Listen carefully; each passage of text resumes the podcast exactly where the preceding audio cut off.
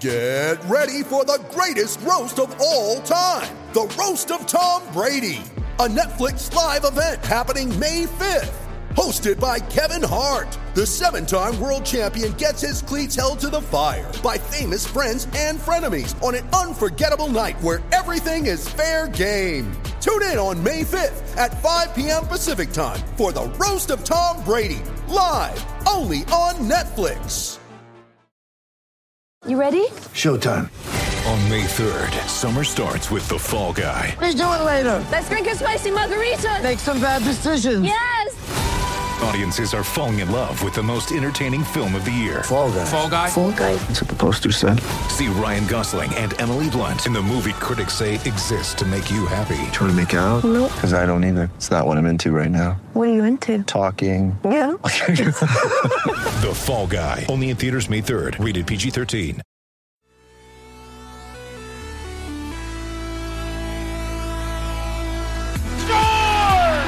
Johnny Toronto! Wonder if they can hear it on Long Island. 2 on 0. Riley Roslovic. Great save by Andersen. Riley stayed on side. The late man Matthews. Great move. What a goal. Beauty. Auston Matthews. Matthews flipped it up for Marner.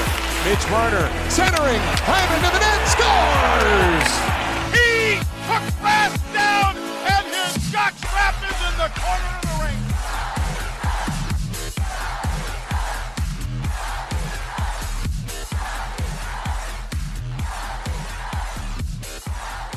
All right, here we go. Episode 43 of Not Another Leafs podcast on the Hockey Podcast Network at Ken Stapon, at B McCarthy95, at Leafs Pod, at Hockey Pod Nets.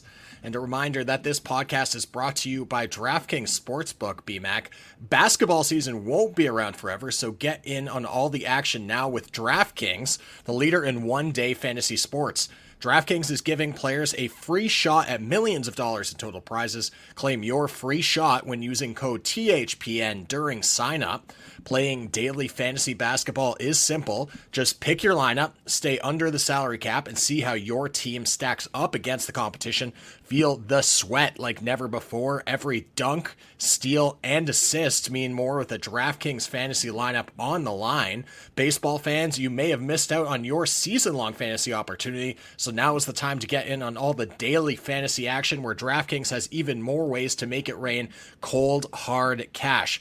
With DraftKings, payday comes every day for the players, so what are you waiting for? Head to the app now, download the DraftKings Sportsbook app, and use code THPN during signup. This week, DraftKings is putting you in on the action with a free shot at millions of dollars in total prizes. That's code THPN to claim your free shot at millions of dollars in total prizes only at DraftKings Sportsbook. Minimum $5 deposit required. Eligibility restrictions apply. See DraftKings.com for details. BMAC episode 43, the Nazem Kadri edition of Leafs Pod, and a very special guest joining us a little bit later in the episode. Let's cut to the chase, Kenny. Yeah, not Nas. Not Nas is not the special guest, by the way. No, no, the- sorry, sorry to disappoint. 43. But I did want to say. Uh, Bradley Cooper is a stud, and he was part of uh, an Oscar-worthy film, being American Sniper. But there is a new American Sniper in number 34 because I, I don't know about you. I've watched that goal. Uh, I'm not. I'm not going to elaborate. You know what goal I'm talking about. Uh, over, over under 20 times. Ha- have you watched that over 20 times? It's I've it's watched it a bunch of times. unbelievable, unbelievable. I'm still in awe. He gave me serious Professor Flitwick vibes. I don't know if you're a big Harry Potter guy, but the swish Wow. and flick. And it was in the back of the net, the swish and flick. And very impressive by Matthews. Sort of a weird play where it just gets chipped into the middle by Felino. Sheldon Keefe, actually, when asked about the goal, rather than giving Matthews cred, was basically a, yeah, I bailed out Nick. So He did. easy Sheldon. Horrible easy pass. Sheldon, but he, yeah, it's just when you're in form, the way that this player has been in form to this point in the season. I think he's seven clear of the Rocket race now. Uh, it's basically a foregone conclusion that he's going to win it. Lock. And he continues to impress on a night in, night out basis. It's been so impressive to watch. And another highlight reel, you know, goal of the year candidate from Auston Matthews last night is he's able to blast that one right by Jake Allen. I think that's his best goal as a Leaf. I mean, this year I, I turned to that goal when he danced around Jalen Chatfield and went shelf on Holtby, but this one absolutely tops it. I don't I don't I don't see a goal that has been better in his career. Who, who was that goal against Buffalo? Who's the goalie? He he he danced around a defender. This is 2019, and went backhand shelf With- like, on this Buffalo netminder.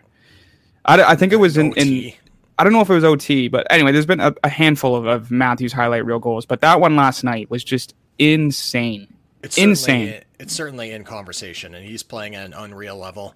Um, not surprised at all to see this team bury Montreal last night, four to one. They're just a better team right now. They're playing, firing on all cylinders. Nice to see the power play get some reward last night. We've been berating them lately for their performance on the ice, and they are they're able to get one on some nice puck movement. Uh, basically, exactly what we've been asking for. Uh, the defense and the penalty killers cue towards Matthews. He finds Rielly, who then finds Marner, who then finds you know the back of the net. Who I believe it was uh, either JT or Nylander who was Nylander. in front of the net. Nylander who ends up banging it in. Um, and that's exactly what you need: fast puck movement, and just to give the opposing penalty killers a little bit of a different look, which they But- haven't done for the last little while. isn't it mind-boggling though ken like you, you see a routine setup that like something you probably see them work on in practice and it's like where has that been like why why can't it be that easy like it's always too flashy too sexy trying to like be cute with it like that is a, a proper setup you know you starts with the the backhand pass from from pappy and then Riley said they go down low and and backdoor it's Nylander. Like it, it shouldn't be that hard. And and the Glant what is it five for sixty one on the power play? Yeah, something like that. Like it's just games, it's just mind boggling. He's like, where? Why can't you do that? Doesn't seem that hard.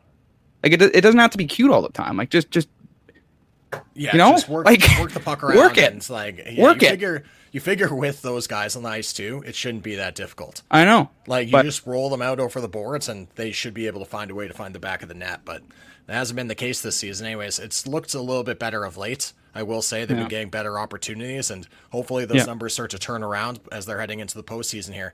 Um, not to bury the lead, but the Toronto Maple Leafs did clinch the playoffs last night as well with that win over Montreal. So get the little X next to their name. I believe, uh, which is it? Is it a Y when they clinch the division lead? Is that what it Yes. is? I think it's like X when you clinch Yes. the playoffs, and it's a Y when you clinch the division. So that should be coming uh, relatively soon, I would think, barring some sort of monumental collapse from this group, which I don't see coming uh, with their schedule down the stretch here. Um, it was- it's been impressive to watch this group over the last little bit here.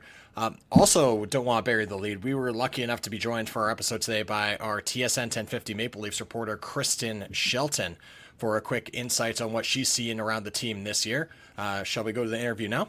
Yes, and she's got a great story on Morgan Rielly too. So Yeah. Take a listen.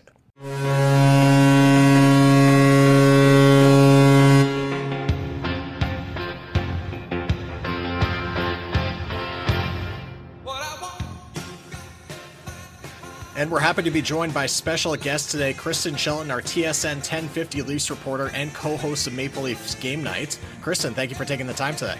Yeah, of course. Thank you for having me. So, one thing that we've been talking about, and obviously last night, the Leafs officially clinched their playoff berth, so let's not bury the lead here with the 4 1 win over Montreal. They clinched now with seven games remaining, which is something that this team hasn't done over the past, as far as I can remember. It always seems like it's coming right down to the pinch, and they don't have much runway left, and they don't have the ability to really rest players or take their foot off the gas. This group seems different, and they have really pressed right until the end here. What's the biggest difference you've seen out of this group as opposed to teams of past years, especially the past two or three? Yeah, there definitely is a difference um, when it comes to this group. I think the first is how they've handled adversity.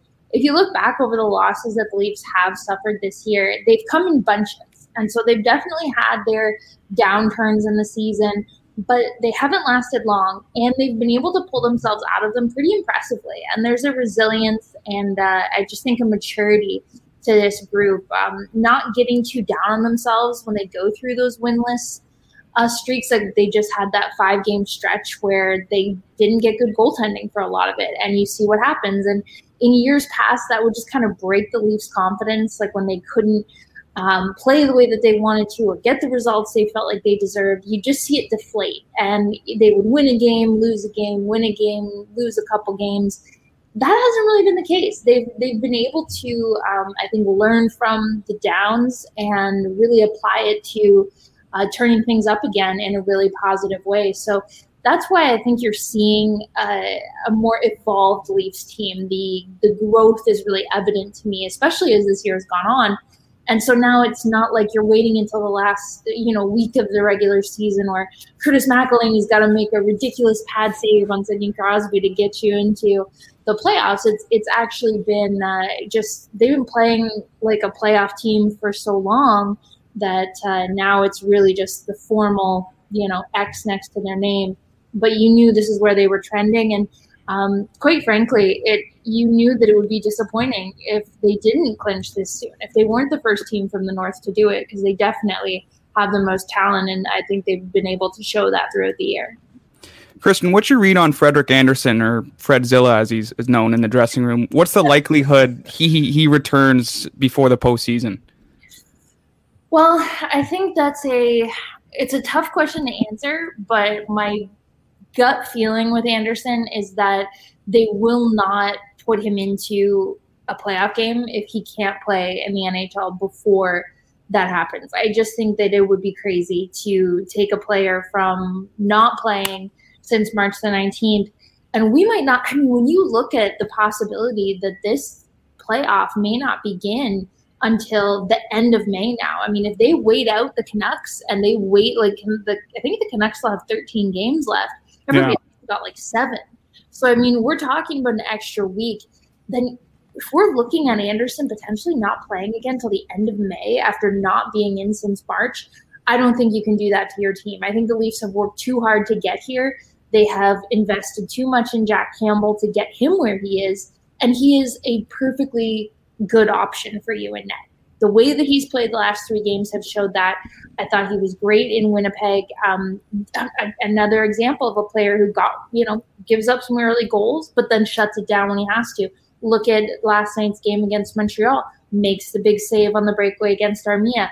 Gives up, uh, you know, gives up a goal, but doesn't let it rattle him. So uh, it just doesn't make sense to me to put Andersen in if he can't play in the NHL before that happens. And the big question is will he go to the American Hockey League first? Is he willing to take that time to actually go and, you know, I, I think for some players, they can feel like, well, what if I go and I don't perform well? What does that mean for me? Does that hurt their confidence? I think it hurts your confidence a lot more to go and play against Ottawa in the last week of the regular season and get shelled and then think, oh man, now I have to play in the playoffs next week. Like it's not a good scenario there either. So my gut is that he will go to the AHL. He'll play a couple games there, and the Leafs will work him in to either that game in Ottawa or uh, or that game in Winnipeg at the end of the regular season, just because you have to. You can't. You, the Leafs they've put too much effort in to get here. You can't afford for for Andersen to go into game one against Montreal and potentially put them in a bad position right off the hop. It's just not worth it.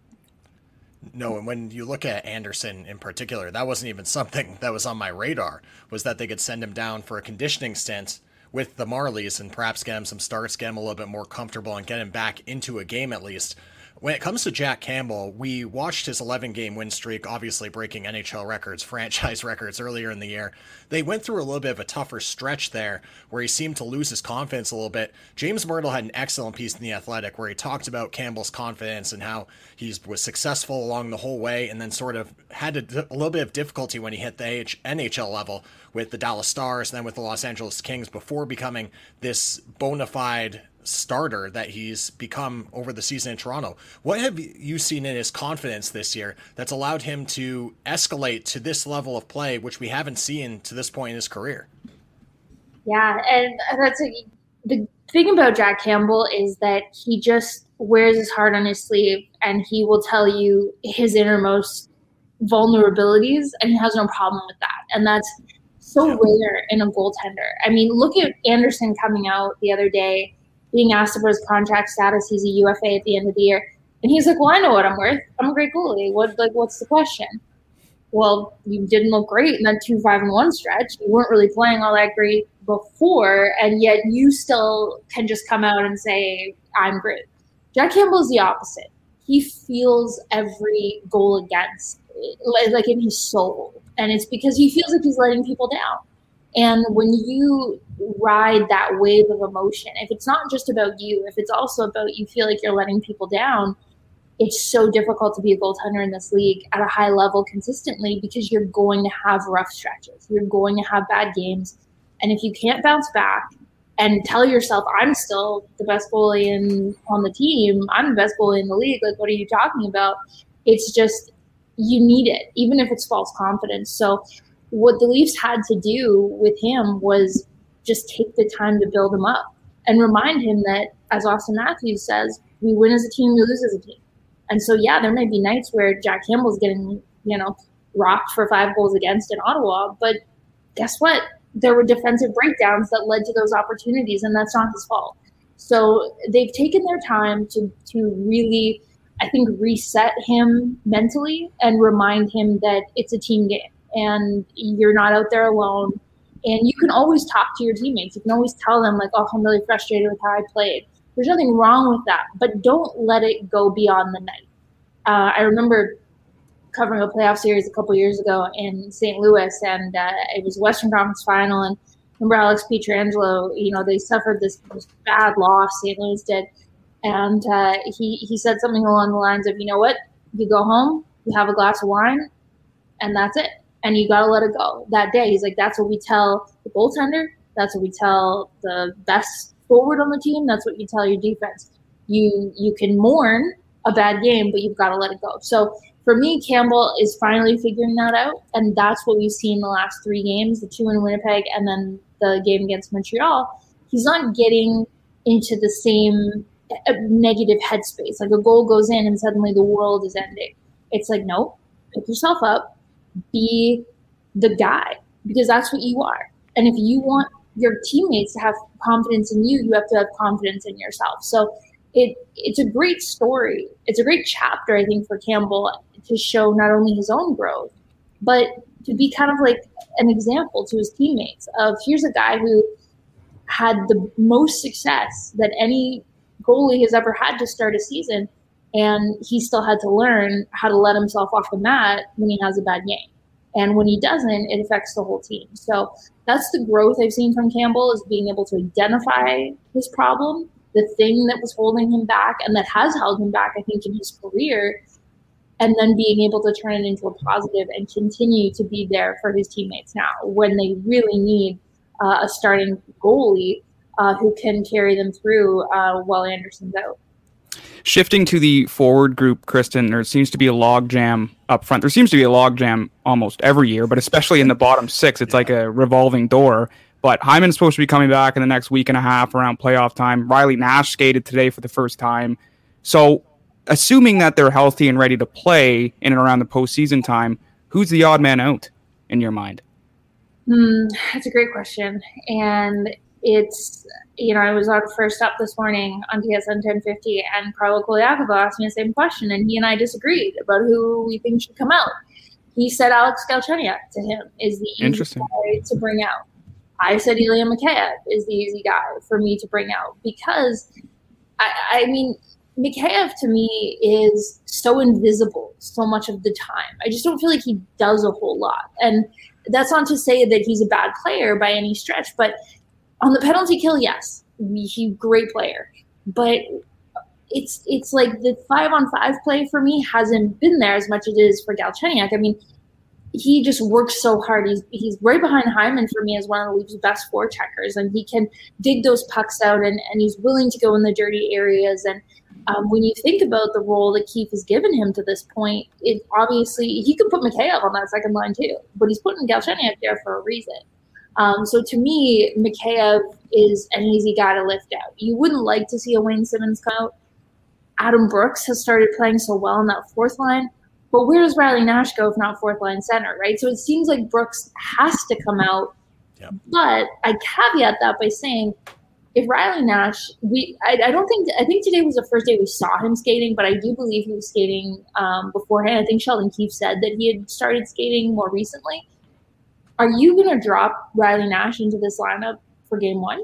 Or what if he can't play before the playoffs? Is that fair to the Leafs to have a new player coming in game one, or even coming in, let's say, the last two regular season games. What if it doesn't work? What if the chemistry is not there? What, you know, there's a long list of what ifs for me with Nash, where in theory it's great. In theory, Tomas Plekanec was great too. Didn't work out the way that they wanted. So you have to see him in action, I think, before you can really say who comes out for Nash. But when we talk about a winger coming out for Hyman, I just don't know how you would justify anyone other than Mikheyev or Galchenyuk. And from my mind, Galchenyuk just gives you more. He, he's more versatile. He can play more place. He can play more place. I mean, Carlos' point was, well, Mikheyev can play in your bottom six. Well, Galchenyuk can play in your bottom six too. It's just he hasn't had to yet because there's been injuries and um, there's a there's other places for him, and and I just think that he has been able to help that Tavares line continue, um, you know, to have the success that they've had. Obviously, Hyman would go back there when he's in, or does Hyman go to the third line? And is suddenly that third line what's going to become your defensive shutdown in the playoffs? Uh, sorry, your defensive sh- shutdown unit in the playoffs. So, the, in terms of who comes out, it almost depends more on does anyone else get injured between then and now, which is always a possibility. And then what? I guess what's your vibe at that point, and, and how, Yeah. Yeah. how are you feeling about your opponent? Who are you playing in the first round? What's the salary cap situation when you bring everybody off? I mean, when you've got Andersen Hyman, what's Bogosian's status? Is he back on too? And if everybody's on, maybe it's a money thing. Maybe it's we have to maybe you have to take Simmonds out because he makes more money. Maybe you have to, you know, there's so many considerations, but from a pure player personnel standpoint, I would take Mikheyev out because I just don't think he does enough for you at five one five. We've often talked about Mikheyev on the podcast, and we uh, compare him to a runaway train. where he's got that high end, top end speed, but then when he gets in close on the net, he doesn't seem to have enough control to put it away. So I tend to agree with you that he might be the odd man out when push comes to shove here. He's a running back that cannot get it in to the Can't zone. find the hole. He's just Honestly- like one yard line, and He he just it, that's 95 it. yards. He can get. He can run you 95 yards, but for some, he trips over his own feet. and I don't mean that to be like it, it's. It's just the best way to describe him is Yeah. that he can get through. He just cannot get it over the line, and so that's great that you're racking up, you know, the yardage. But who cares if your TDs are like two at the end of the year when they should be 12? It just Yeah, doesn't matter. So to me, to me, that's Mikheyev is that he just does not give you enough output. And I think Galchenyuk just has a higher threshold that uh, he could potentially get to. Yeah, very timely reference as well with the NFL draft tonight as well. I enjoyed the running back reference. Um, one guy on the back end that's made a pretty big impact right out of the gate has been Rasmus Sandin. Uh, obviously plugs into the lineup with the Bogosian injury, but I think that he certainly made a case. I believe he played 18 minutes last night against Montreal. That he should be a consistent member of the bottom six of this Maple Leafs defensive core and uh, certainly a staple on the third pairing. Is there a situation where you could see him pushing even a more veteran guy like Travis Dermott out of the lineup uh, in the favor of the younger player with more upside? Because I've really liked his play so far. I can 100% see him pushing Dermott out because I don't think that Dermott is helping himself that much this season. I think he's been fine, but I don't leave any night. I don't get on the on the post game show with Jim Tatti being like, "Man, can you believe what a game Travis Dermott just had? Like, can you believe he made this play? Can you believe the way that that he, uh, you know, was was breaking the puck out or uh, creating offensively or you know just a great thundering hit, anything like that." Um, you just don't talk about Dermott. And, and in some ways, that's a good thing for a defenseman. You know, we don't talk about TJ Brodie all that much either, but when you're getting the sheltered minutes that Dermott and Sandin are, we're talking about Sandin every every game. Like we're talking about how his maturity, like look at the way that he gets involved. Like he's he's making things happen on every shift, it feels like. And he's obviously okay, people want to talk about potentially boarding Jake Evans, but but he's not afraid to throw his body around. He's he's just he's not out there afraid to make mistakes. And that's something Sheldon Keefe said about him. And I, I believe like in the past, even Mike Babcock had said, is that he just plays. And it's all instinctual for him. It's all just being that guy who um, really trusts his own game, and and he, he will make mistakes, but he's also going to do a lot of really good things at the same time. And it it was unfortunate for him that he really kind of got into Mikko Lehtonen's shadow to start the year, and I think that's why he was a healthy scratch for 12 games. Was they couldn't justify bringing Lehtonen here, and then when they did have a 7D situation, not playing him, and then they kept Travis Dermott in that mix. I think out of probably deference to Dermott after years of of service, and he's on this one year deal. He's an he'll be an RFA again um, at the end of this year, and, and have to negotiate a new deal. But Sandin's just coming in like he wants it. And I love the energy that he has. I love how his teammates talk about him, uh, and just just the way that I think they're a little bit surprised even by how he has um, really used that time, that downtime, to make himself a better player. And he's a better player than the one that we saw in in February, February eighth, the one game he played five minutes in, which was, you know, obviously a bit of a I think bulletin board material for him um, just personally feeling like I had a lot more to give. And then you break your foot, you have all this time to just sit around and think about things. And what do the Leafs need? They need physicality. They need guys who are hard to play against. They need uh, players who can contribute at both ends of the ice. They need sound defensive players. And Sandin's been all of that to me. He has combined all the elements of that the Leafs need. Now, again, sheltered minutes gets a lot of offensive zone starts. Keefe isn't throwing him to the wolves, but that's how it's going to be for your third pairing. And when Zach Bogosian comes back, you know that he's going to be slotting right in. And if you ask me today who you'd rather have next to him, I'm putting Sandin there every time. And that's just because I couldn't tell you what Dermott does that Sandin can't or doesn't or won't. So I think for Sandin, this is a slam dunk. And for the Leafs, it's great because Sandin's developing a bit of a reputation as a guy that you don't want to go to the corners with, and he's love that. He's about five foot eight. he's like, the guy probably way more than he does, and yet you're scared to go into a corner with him right now because you know he'll knock you off the puck. Kristen, like almost every player has that welcome to the show moment. You know, whether it be getting laid out in the corners or getting undressed by a star, CC Jalen Chatfield you've been a beat reporter for the Maple Leafs for several years. What was your like welcome to the show moment? Whether well, so let's say pre-pandemic, where you were in the thick of things in the dressing room, not not via Zoom, we'll say. Oh my goodness. pre-pandemic, I'm trying to think back to like being in a dressing room. Like it just seems like ages so ago, ago. I bet. It's ages ago. Yeah.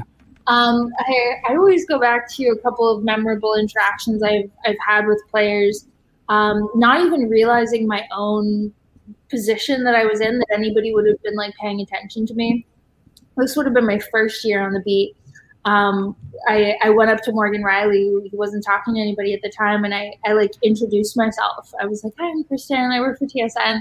And he just looked at me, and he's like, Yeah, no, I know who you are. And I was like, I was like, Oh my God, really?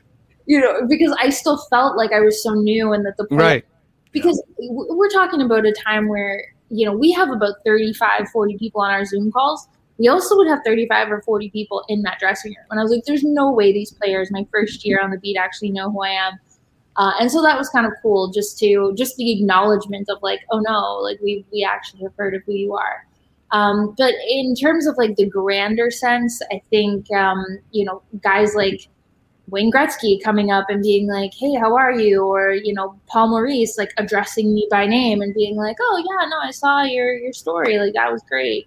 Um, those little moments where you realize that something that you're doing resonated with someone else, that that um, someone who has no reason to you know talk to you or to tell you that oh you know I think this is great or um, I really liked your piece. Those t- kinds of things I think for anybody in any job, you always feel, um, you know, sort of emboldened to to just, I guess, keep doing what you're doing because there's also so many instances where you feel kind of broken down a little bit, especially on a beat. Um, so those little moments of just realizing that no, people actually are, are reading and listening and they're aware of you. Uh, it, it does a lot. It, it makes a, I think, a big difference because we all want to feel like we're not just talking into the void, right? Like someone's right actually paying attention and, and getting something out of it. So that's been great. And then um, one moment I had even before, uh, you just even players that remember you from from from years past. Like I spent a few years in Chicago, and and so when a, a Toews or a Kane kind of like remembers you from the past, I always think that's kind of those moments are, are ones that I always remember as well. But the Leafs, especially, uh, because we used to see so many greats come through. Uh, you know, whether it was Gretzky's in town or whomever it was, it would be like a who's who in the press box of, of people. And when they come and are like, "Hey, yeah, no, I heard you on the post game," I'm like, "What?" It, it's it's fun. It reminds you why we enjoy this this work so much.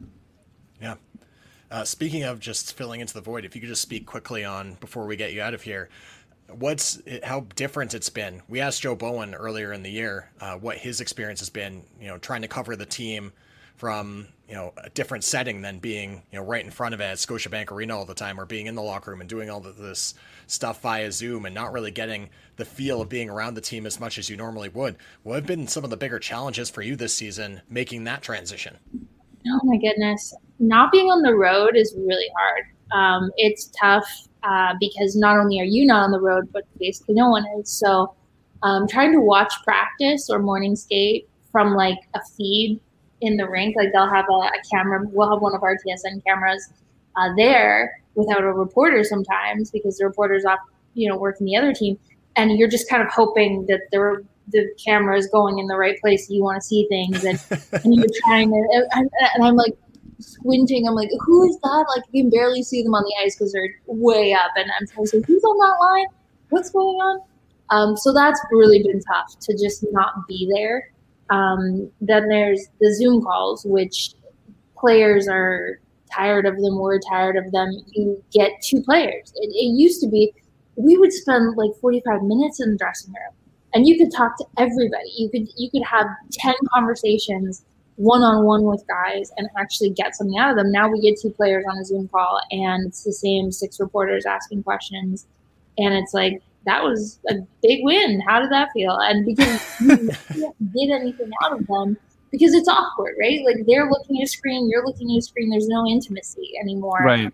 Um, that uh, even in Toronto on a practice day, you could still get, and you can't now. Um, so that I, I feel like this the caliber of work that I'm doing this year hasn't been um, as good, and that can sometimes be demoralizing. But I I try to give myself grace and remind myself this is the world we live in this year. Hopefully, we'll get back to something better soon. Um, but I think the biggest challenges have been trying to provide good content in a year where it's just so limited and the storylines are more limited because you're playing the same six teams and there's only so many things that you can dredge up about like hey it's meeting eight with the habs how is this going to be different than the first seven?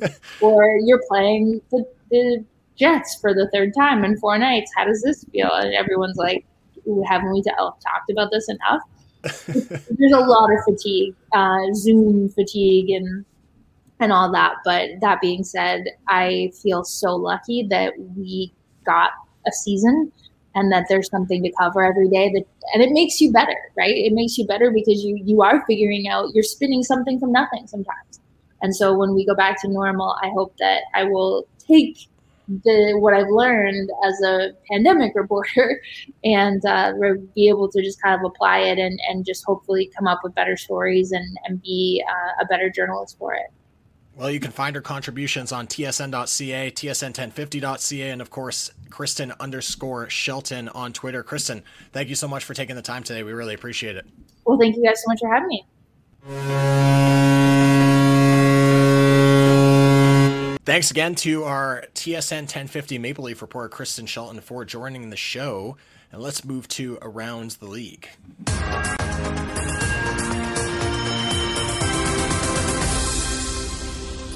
All right, BMAC. Uh, McDavid is the Winnipeg Jets' daddy. What do you have to say about this? God, it's just. It, oh, I'm at a loss for words, man. He just he had a hat trick in, in the first game of the little mini series, and then Jets lost again last night. They they've lost five straight, and in those five losses, Kenny, they've only produced six goals. So, you know, we can blow up McDavid. He's just dummied the Jets this year, but it's also Winnipeg. I know they lost Ehlers, but I, I like obviously they're they're still going to be a threat come postseason time. Like I'm not saying that they're they're they're real. I don't want to say they're reeling because they still got some great studs up little bit, front. a touch, but I mean it's still going to be a, a, a potent potent team in the postseason. So it's uh it's great to see McDavid continue to light the lamp, but they gotta they gotta adjust some few like it, it's it's one key player and it can't like I I've really pumped the tires of Ehlers before, but he he can't be. It's it's not like you pull him. It's like the Jenga blocks. You can't pull him right out, and you know. I don't know where I'm going with that. You know what I mean? No, you can't. Yeah, you can't just pull that one piece out and then have the whole team fall apart. exactly. It's like you yeah. have to be able to keep it together. Yeah. And uh, to your point on McDavid being the Jets' daddy, I believe David Amber on uh, Hockey Central noon the other day said that McDavid is averaging or has scored or had multi-point games against every time he's played Winnipeg so far this year. It's crazy. And it's it seems certainly likely that that's going to be a first round series if things shake out the way that they look now. Uh, small chance that Montreal could maybe jump into that third spot, but it certainly seems I believe they're you know five or six points back at this point, and they're probably I I would assume aside from maybe some fluctuation between the two three seeds, it certainly seems like one and four are locked in here. So uh, Winnipeg's gonna have to figure out how to contain that guy, especially if they're gonna have a first round series. Uh, we talk about Montreal struggling to put the puck in the back of the net. Obviously, last night only one goal against Toronto, uh, but Cole Caulfield makes his debut the other night. Uh, what have you did you make of Caulfield's uh, insertion into the Montreal Canadiens lineup?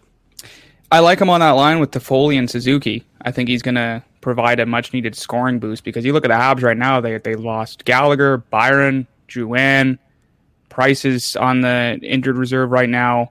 So and Tatar too. So up front they're they're really struggling. So this was a necessary move. I think it's just a matter of time before Caulfield pots his first goal. He's a stud. And I had a privilege watching this guy in the World Juniors. Not when they beat Canada, but him and Zegras just tore it up. Like just his transition. A, lot of these players, like Byfield, made his debut with LA last night. Yeah, true. Caulfield has made his debut. Zegras made his debut a, a few months ago. These guys, like the swagger of these players and the tra- easy transition they make from the minors into the into the NHL has has really caught my eye. Like out of uh, previous years, it's just been a seamless transition almost. No, it's been. I think that speaks volumes to the level that these guys are playing at in the minors now. Like whether it be the OHL, the WHL, um, even their programs leading up to that point, the NCAA, it doesn't seem to matter. They're playing at an extremely high level and play a style of game that can translate directly to the NHL now. Uh, the one thing I will say about Caulfield is, you know, the Montreal's putting a lot of pressure on this kid right now. for sure. And you know, I heard Ray Ferraro speaking about it uh, the other day. That could be a mistake sometimes when a whole fan base touts a player as a savior. And sometimes it turns out to be the case. Sometimes the player that's your savior is Connor McDavid or Auston Matthews, and they pan out to be the exact player that you thought they were going to be. Um, I'm not saying that Caulfield isn't going to get to that point, but it's a really difficult spot when you're going into a market like Montreal, who's struggling to put the puck in the net. You've been a guy who's put the puck in the net every stop along the way throughout your career, and the expectation will be that you continue to do so as soon as you don that uniform. Precisely. Uh, Ducks Ryan Miller uh, set to retire at the end of this season. This has been a guy who has been has such an illustrious career. I mean, Vezina winner. Uh, he's been the Olympics MVP. Um, you noted that he's the Hobey Baker Award winner for the top college player. I'll just remember him playing for the Buffalo Sabres for all those years, and he backstopped He was a king. USA, and him just being an absolute stud in the net.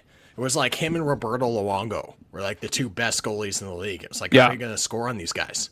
he would always he was the Leafs daddy for a while. Like in the mid mid two thousands, like when Buffalo would just eat against the Leafs, especially at HSBC Center when it was formerly known uh, by that name. I, I I think of Ryan. I think of those tough weeknight losses that uh, we suffered courtesy of, of Ryan Miller. But I also think of uh, Crosby's gold medal uh, goal when he went, uh, you know, the goal on Ryan Miller. So that that's how I that's how I remember him. but he's obviously had a he, he's obviously had a, a prolific career and wish him well in retirement. Another young goaltender, uh, flying the Canadian colors. Carter Hart out for the season due to an MCL sprain. A little bit of a difficult year for Hart after he burst onto the scene. Um, had some really strong outings early in his career, and this is his first real uh, setback where he had a difficult year with the Flyers. Didn't really ever look extremely comfortable or confident between the ears or between the pipes for the Flyers this season. And ultimately, his season is cut short due to an MCL injury. It's tough. I mean, the Flyers, you know, they were kind of floating around a playoff spot for a little bit, but at this point, you got to shut them down. And Flyers are what, like 10 points out of a playoff spot. He's, they got to start looking towards next season and make sure their A goalie is ready to go for next season because it was a difficult season for the for the young Carter Hart in net. For the Flyers too, man. For the Like, Flyers as well. That looked like a wagon last year in the Yeah. bubble. Yeah, Like coming into the playoff run, and it was like they were outstanding. they And were. all of a sudden this year, like a huge step back. Yeah. that group. Yeah.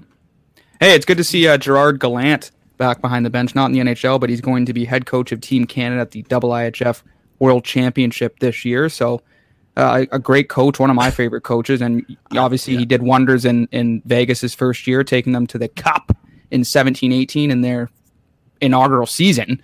And I like he's got to be back behind an NHL bench sooner rather than later. I hope because he's a he's a terrific, terrific bench boss. I've found the career of Gerard Gallant uh, very interesting to watch from afar. And I'll tell you why. Because he basically gets shown the door in Florida. Like, didn't seem like he really deserved it there. Like, the team was playing okay, and they basically, like, I don't know who they were playing, but we've talked about before. Carolina, I think. Yeah, they basically just threw him in a cab where they're like, "You're fired." They literally outside. threw him to the curb. They, th- yeah, they were like, "You're not flying home with the team. Like, get in the taxi and leave." Yeah, such a disaster. Yeah. Same thing basically in Vegas too. Like I thought the team was playing pretty well. They go on a little bit of a slide, and then all of a sudden you fire him in favor of um, Peter DeBoer, and the NHL coaching carousel continues. Like I found that to be a little bit of a strange move, um, so early on in his tenure with the Vegas Golden Knights. But ultimately now you feel like he's got to be one of the front runners, likely for the Seattle Kraken job. Although there might be some uh, current NHL head coaches that might have something to say about that, who might be up for a new contract. Ronnie Francis might be sniffing around. Uh, Rod Brind'Amour comes to mind as one of the coaches that Ronnie Francis, obviously strong ties for the two of them. So wonder if there could be a deal worked out for that. I wonder who Gallant is going to be coaching at this tournament. Yeah, Claude Like, Giroux. like who, who the hell is going to show up? Brendan, it's like you're gonna have to go there. You're gonna have to go through quarantine. You're gonna like Oh, when you it's come gonna be a home, You're gonna have to do two weeks. Like, are like are you serious? Like, why would a player want to do that? At the best of times, it's hard to lure the NHL players who get knocked out of the playoffs to come and play this tournament. yeah, they don't even want to do it. Like, There's gonna be like, no okay. interest this year. Yeah. It's like who the hell is he gonna be coaching? It's like Yeah. like you like I may as well put on the jersey. Yeah, you and I should suit up. Yeah. Uh, Knock, knock on, knock on Gallant's uh, office door and be like, "Hey, looking for some depth wingers?" honestly, it's very disrespectful to the Canadian players that aren't going to end up the representing their country in this tournament. I just feel like this year more than past years, and oftentimes there's players who say no thanks, I'm good. But this year more than others, it's like with the quarantine rules and like the strict tournament guidelines and all that sort of stuff. I just feel like this is going to be a tough task for Gallant to put together a competitive roster and coach these guys up. That's a very good point. Yeah, no one's gonna have any motivation or energy to to to do it, really. So I have to see. Let's go to the tweet of the day. All right, B Mac, you're up first. Who you got? I'm going with Terry Koshan at Coach Toronto Sun, and he tweeted yesterday per the NHL, Matthews and Marner joined Tomas Kaberle, Tiger Williams, Borje Salming, and Ian Turnbull as the only Leafs in the expansion era to reach postseason in each of their first five seasons. So remarkable stat, and the dynamic duo of, of Matthews and Marner continues to impress, man. All I have to say is that the Leafs weren't a playoff team last year, so clever wording to call it the postseason. Because technically it Yeah. was the postseason, the play-in rounds. But Yeah. they lost to Columbus, and this team was not a playoff team last year. So this is a feel-good statistic, but I feel like a little bit disingenuous in the way that it was worded. Although it was put out by like the NHL PR, so obviously this is what uh, Gary Bettman wants to wants to go on, or at least the NHL PR team. I don't know like what the differentiation is there. Uh, I'm gonna go for a tweet by um, at Kristen Shelton. Um, everyone in awe of Auston Matthews today except for Sheldon Keefe, who is in a rage blackout at Nick Foligno and misses the entire goal. Basically, Mark Masters tweeted out the reaction for Matthews' goal last night. Matthews saying it all just happened so fast. Thornton saying, just elites, the elites of the elites. Campbell, wow, like what a treat to watch. Spezza, pretty special goal. Keefe, he bailed out Foligno for forcing the puck into the middle. this is just such a coach's response. And although- Campbell's response too. Yeah, I like like- everything that happens on the ice. Yeah, Campbell's just a big fan of anything that happens out there as long as it's uh, good for his teammates. I just thought this was so typical of a head coach. Just be like, yeah, you know, uh, you know, bailed out that guy. That play was dead, Ken. That play was dead. I don't know who he was looking for. Rielly. I, you could hear someone holler for it. I think it was Morgan Rielly, and he just tossed it into uh, Suzuki or, or who was it? Danault? Somebody. So just his ability to make Matthews' ability to make a play out of nothing is just it never ceases to amaze, man. BMAC, I'll tell you when I was in the, when I was in high school, uh, we were playing like a scrimmage, like a preseason scrimmage against a team. I don't know what happened. Like the puck got turned over. I think it was kind of my fault. I was late on the back check, and the puck got turned over again by our defense, and I was sort of like the last man back. So I sort of curled, caught the puck, and got a breakaway, and ended up burying it on the breakaway. One of the few goals of my high school career. And my coach, like when I got back on the bench, tapped me on the shoulder and said, Ken, you really effed up on that play. But then you scored on the breakaway and you made up for it. Good for you. it's just like I feel that was Sheldon Keefe last night, like to Foligno. Like, What was your celly? on the shoulder on the bench? Was it a, what is a stone cold reaction, or did you did you go off? Like what, no, what was no, this? no, I wasn't a What big was the score? Guy. Yeah, I was. Uh, that was actually uh, the go ahead. It was uh, two to one. Oh, oh, point. wow. The go ahead right. two to one goal. Yeah, we ended up winning that game. Stone face Ken. Yeah, was, I, I, I was a big act like you've been there before, even though at that level I didn't really go there that much. I was more of a the defensive zone draw, like penalty kill, like that sort of guy. Yeah. So it was very exciting for me when I did manage to put, put one in the back of the net, which uh, didn't happen too often. But yeah, not a big celebration guy. It was just kind of like, yeah, like, yeah, this is this is normal. It happens all the time. Thanks, coach. Yeah. Meanwhile, it's uh, now it hasn't happened. It's like I, I can't remember the last time I scored a goal now with a goalie in the net. Dude, it's God. been t- it's been too long. Sorry. Yeah. All right. Well, on that note, let's go to the bar. Got me sitting at a bar on the inside, waiting for my ride on the outside. She stole my heart in the trailer park, so I jacked the keys to her fucking car and crashed that piece of shit. Then stepped Guess it was meant to be. Romance is misery, so much for memories. And well, I may as well put myself at the bar because now I'm reminiscing about the good old days when I actually used to be able to put the puck in the back of the net with somebody meaningful in between the pipes. Uh, but you're up first, Brendan. Who you got? I'm gonna go with Vladimir Guerrero Jr., the face of the Blue Jays, youngest MLB player to mash three home runs and seven RBI. His father, Ken Vlad Sr., never had a three home run game, and Vlad Guerrero Jr. had a crazy good offseason. He shedded a bunch of lbs. He just looks that much more confident at the dish, and this is just this is just the beginning. And it was great to see George Springer make his debut yesterday. Uh, albeit he went 0 for 4, a couple flyouts, but uh, they need some they need some Shake elite hitters. off. Yeah, they need some elite hitters in the top of the lineup. So it's uh it's looking good in Jay's land. That was an outstanding performance by Vladdy. And the thing that I liked about it was one was to left, one was to center, and one was to opposite field. right and two field. two of three were off Max Scherzer. yeah, Like crazy. Uh, unbelievable for performance. Um, he certainly is starting to look much more comfortable at the plate. Yeah. Now, I, I would still like to see probably 30 jacks from Vladdy this year. I think that would be a substantial or a realistic now at this point benchmark for him and to continue his growth as a hitter. Uh, 30, I think, would seem like a good mark, but he's certainly on pace for that. And three in one game will certainly help to inflate the statistics as far as the numbers are concerned down the way. Um, I often pick a Toronto Raptors player covering the team all the time. Uh, this one I think is well deserved. We had talked about him in the past. I'm going to pick Freddie Gillespie, who parlayed his two 10 day tryout contracts with the Raptors into a two year deal with the team. This is a great story because it's a guy who went from Division three to Division one to undrafted, uh, ends up in the G League. Ultimately, is just sort of a a suitcase, as we've so eloquently referred to players like him in the past, making the rounds around the league, can't find a permanent home, just never gives up and kept working hard. Uh, I'd mentioned in the prior pod, big former Big Ten most improved player of the year. Ultimately, he finds a home in Toronto, establishes himself as probably a useful piece coming off the bench moving forward in the future. Uh, he's got size, he has athleticism, and he now has a two year NBA contract. So he's going to be, I hope, celebrating with his teammates, having a quick cocktail wherever he can find one in Toronto. I, I, maybe he just has to mix one up at home at this point. But congratulations to Freddie Gillespie. Just never gave up on his dream to play in the NBA. And ultimately, he's gotten there with the team through his hard work and dedication to his craft. So, a well deserved drink for Freddie. And I'll be uh, cracking one too for him a little bit later on this evening. Yeah, I'll be having a, a harp lager, yeah, Freddie G.